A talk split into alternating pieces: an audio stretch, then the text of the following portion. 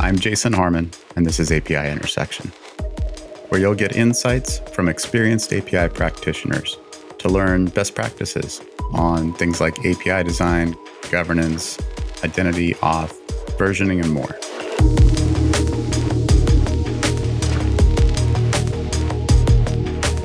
Welcome back to API Intersection. One of my favorite topics, what I always call the long pole in the tent of every API program. I have uh, an old friend back on today, uh, Travis Spencer from Curity, and my co host, as is frequent lately. Anna, you want to introduce yourself? I'm Anna Doherty. I am the product marketing manager at Stoplight. And uh, last time I told you to Google that. And this time I'll just say I try to bring value to our customers and our customers centric values to our product team. And it's fantastic.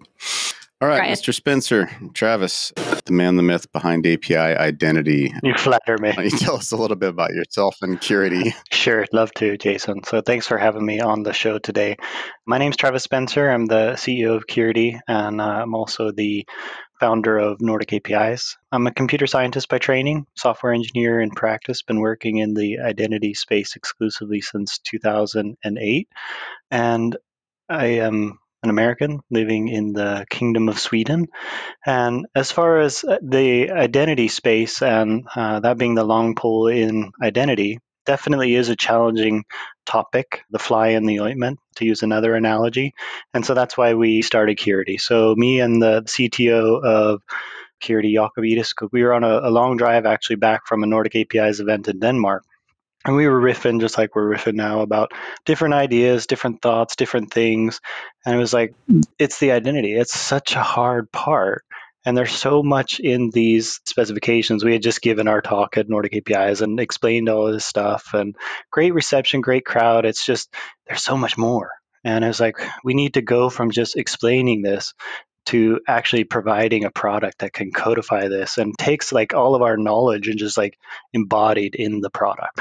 So people can have a, a, really simple time just deploying it and setting it up and getting to business of building and securing apis so that's why we founded Curity and it, it's great because it really sort of dovetails in with nordic apis which is telling the whole api story.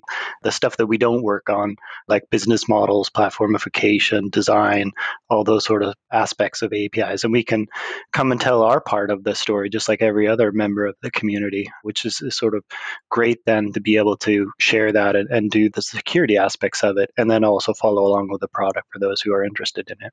Yeah, I'll uh, I'll add here too. It's been no secret that I think Nordic APIs, both in terms of uh, kind of event community building content, my favorite mm. has been for years. I'm a little sad that I haven't been to Stockholm the last couple of years uh, to visit the kingdom. Yep but uh, actually just recently did the live cast, which wasn't the same, but still kind of cool. Yeah. Yeah. Still, still, still, touching the old property. Yeah, we're looking forward to being back in Austin also. At our first event there in Austin, we had Stoplight with us. So it'd be great to be back, and we're looking forward to it. I'm not sure if we'll be able to do it this first half of the year, but maybe at the end of the year, and then definitely next year, we'll be back in Austin. That'd be cool. Reach out. So I guess we I should probably explain the long pole in the tent thing, the uh, fly in the ointment here. That certainly every place I've ever been around APIs has uh, it's like you quickly realize the hardest problem that we're going to have to solve is how all the kind of auth stuff works, mm. which tends to unfurl into what is how are you identifying users as a general thing. And so I remember actually, I think it was the first Nordic APIs I went to. I was like, all right, Curity, these guys do identity stuff. I like cornered you. It was like, you know, caught you at the coffee machine like Travis, I have one question. Like, I've looked around and all I could find was like XACML, this like at the time, I guess now it's probably 20 year old standard XML based. I'm like, there's got to be something better, like you know, and there's got to be some modern, cool, like open source thing that makes this easy. What is it? Like, mm. Give me the secret. Mm. And you pretty much shrugged and went, no, that's how it is. So I think that was probably five plus years ago. I'm curious, like, when you look at sort of the world of standards and things around this stuff like is has it gotten any better or easier mm, it's a great question so it's really ironic that it is the fly in the ointment and the long pole in the tent when it's such an easy thing for us people to do right yeah. i know you jason and now on i'll recognize you i know you it's just sort of instinctive in our nature to like know people and recognize people and build relationships but it's completely not the nature of a computer. And so to try to transform that that human instinct into something that a computer can do for us is a really, really difficult problem.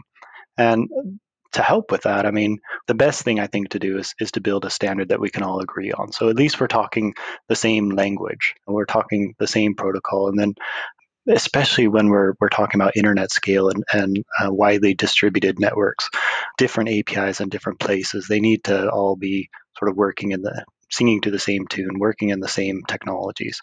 So it is getting better. Definitely, there are newer technologies. In the last few years, a lot of work that's been going on is in the OpenID Foundation and the OAuth Working Group, mm-hmm. sort of setting the groundwork there and now starting to build on top of that.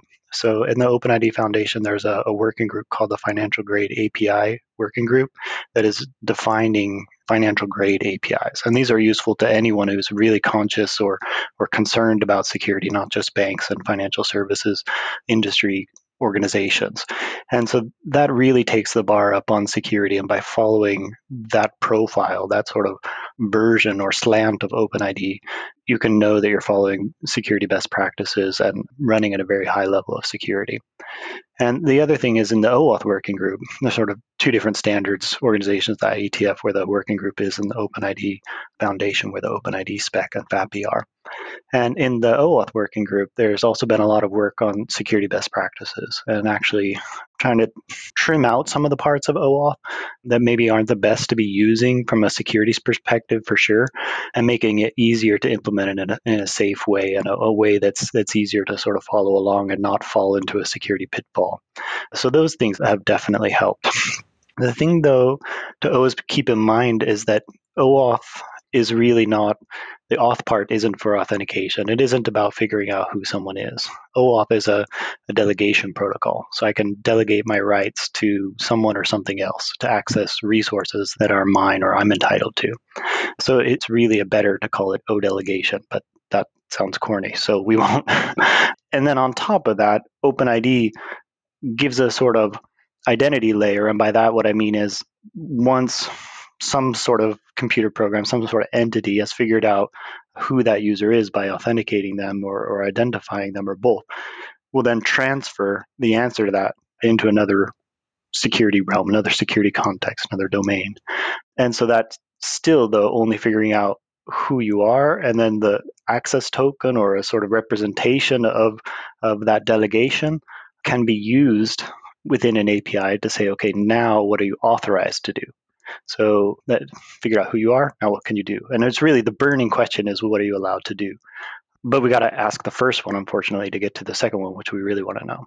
So on the what are you allowed to do thing, the more important question, we can write code. I mean, we can go into our APIs and write if this is, is in the token or this is in the access token or the user logged in this way or they're accessing this sort of resource, do this. And I think what organizations have been, been struggling with, and I were talking about at the coffee stand all those years ago, is that that code constantly needs to be changed and updated so it, it can be deployed and retested together with the API. So we need to sort of pull that out somewhere into something. And that something or would be some sort of policy or some sort of language that says, okay, under these kind of cases, take this sort of input and fill it into there, and then evaluate the whole thing and arrive at a conclusion of allowed or denied. And the story there has gotten a little bit better. There are a few different open source alternatives and uh, also some commercial products that are available these days that weren't back at the conference that we were discussing this.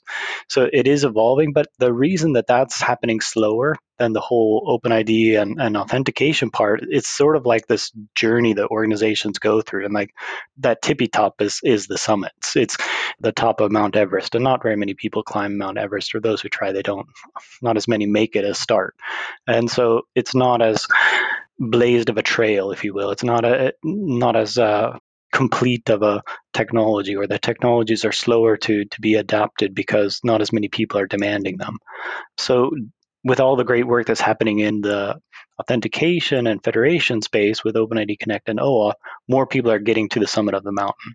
And so technologies, products, new standards are popping up and will help with that. And I think that that will only continue as more people make that journey to the summit. So that brings to mind a question of what stage in the creation of an API should we start answering those questions about whether identity and auth is needed?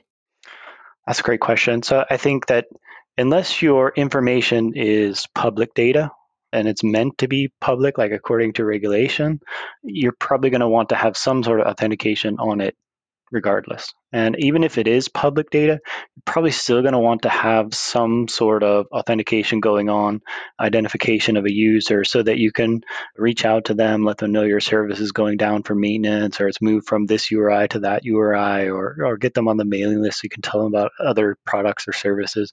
So I think even for public data or public APIs, you're still going to have that. So I would say like what point are you going to decide you want to have auth? I think now, as you're listening to this broadcast, you want it almost unequivocally.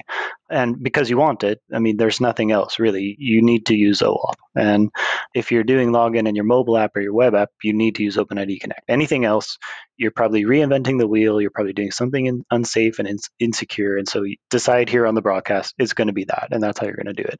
On the authorization side of things, like because remember, OAuth is really O delegation. It's just you're going to have these extra inputs into your authorization decision that takes a little bit more work i think to decide how should we do this should we have a bunch of if statements in our code? Should we have some sort of interceptor in our api that will grab that and then make a decision and, and we can recompile that and maybe have some different way of, of knowing that that code is accurate?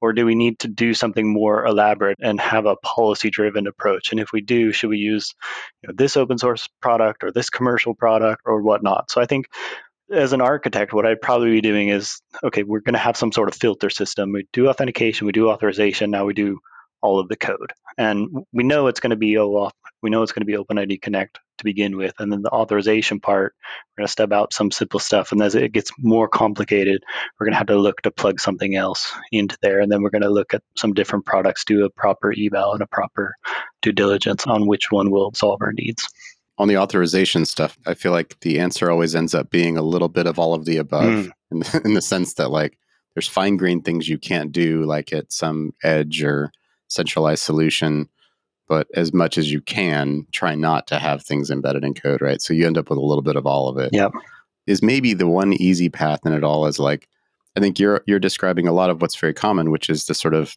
third party access like you've got to I want to get your user's data. I have to ask that user permission to get mm. it. But in the case of like first party access, mm. let's say my customers are saying, I want to be able to automate my data.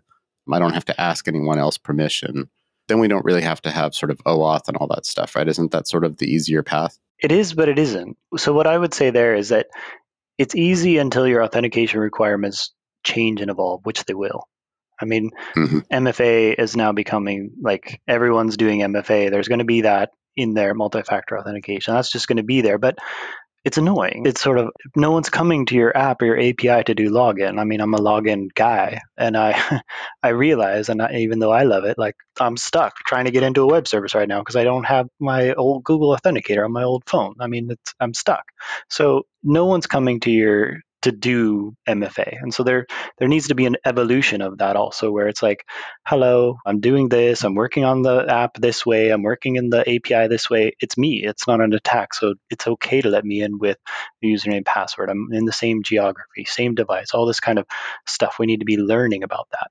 And then if you just like baked that into your application, you're sort of stuck in the same way as if you have a bunch of if then statements for authorization, you're also kind of stuck.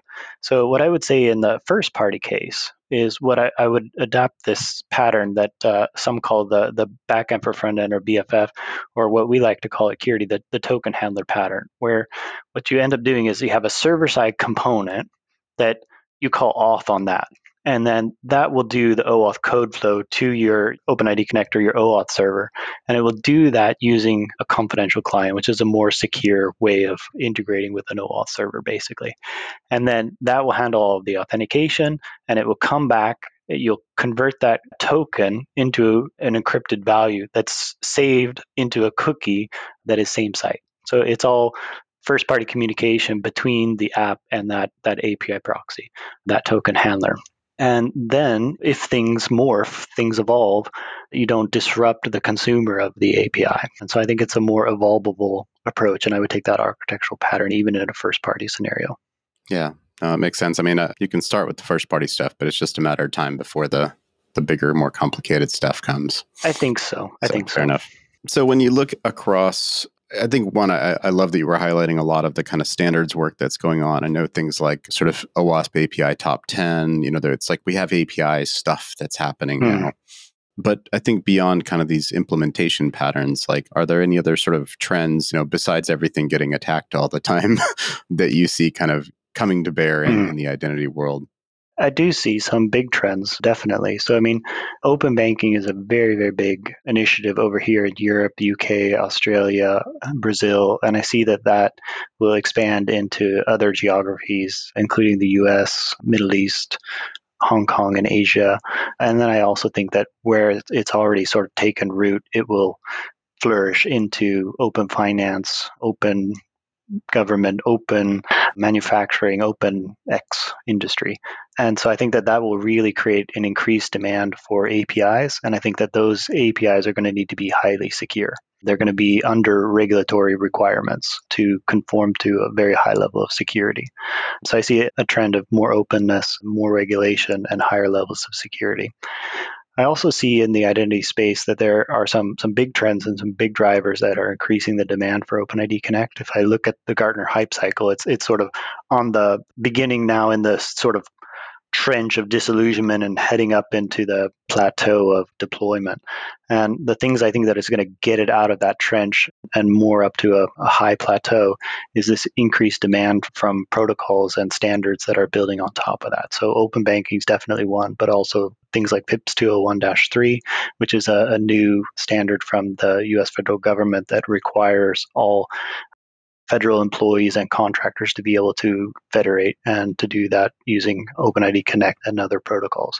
So that will definitely increase demand and push that up. But also third-party cookies are dying and the, the APIs are building higher level APIs on top of that to say I'd like to do federated login or like we just talked about, maybe even first party login.